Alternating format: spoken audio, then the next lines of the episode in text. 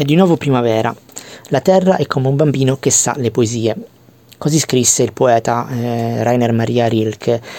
Con rami di mandorlo in fiore non siamo ancora in primavera, siamo a febbraio del 1890, tuttavia a febbraio in Provenza il sole è già caldo, riscalda ed è capace di ricordare la primavera. E poi effettivamente un bambino c'è, stiamo parlando di Willem Vincent van Gogh che è il nipote eh, di, Van, di, Vincent van Gogh, quindi quando Joanna e Theo annunciano la nascita del piccolo, eh, Van Gogh si trova ricoverato nell'ospedale psichiatrico eh, di Saint-Rémy e nonostante eh, la clausura, quindi fra le mura dell'ospedale, quindi a dispetto di quanto si possa immaginare, in questo periodo Van Gogh dipinge tantissimo e mm, probabilmente lo fa anche per non pensare o per proprio comunicare eh, con, attraverso la sua arte, la sua tela, ma i dipinti di questo momento sono caratterizzati da un'angoscia divampante e dimostrano purtroppo una sua personale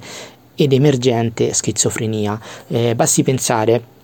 alla serie di cipressi piuttosto che degli uliveti e al tipo di cielo che Vincent van Gogh dipinge nei suoi quadri in questo periodo sono cieli carichi di tensione, carichi di nuvole che sembrano quasi un mare rovesciato, sembrano onde, eh, non nuvole, onde cariche di eh, angoscia, ok? È il periodo in cui Vincent van Gogh dipinge i frutteti e mette in primo piano i tronchi degli alberi come se fossero delle sbarre, oppure dipinge i bevitori figure curve su, su, loro stesse che hanno il boccale di birra in mano, probabilmente non è il primo perché lo sguardo è, è perso nel vuoto e, mm, e, sono figure appunto di una solitudine incredibile, oppure la ronda dei carcerati allo stesso tempo, ok? Quindi in questa, ehm, con questa premessa, ecco, in questo periodo in cui Vincent Van Gogh dipinge la sua malattia fondamentalmente,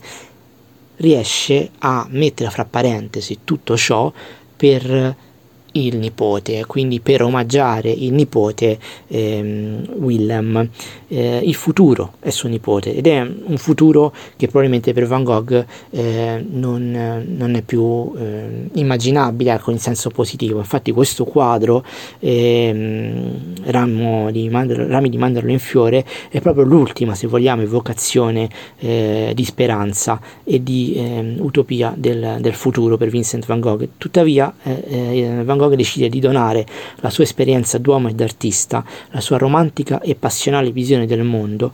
al nipote. L'energia dei colori mette calma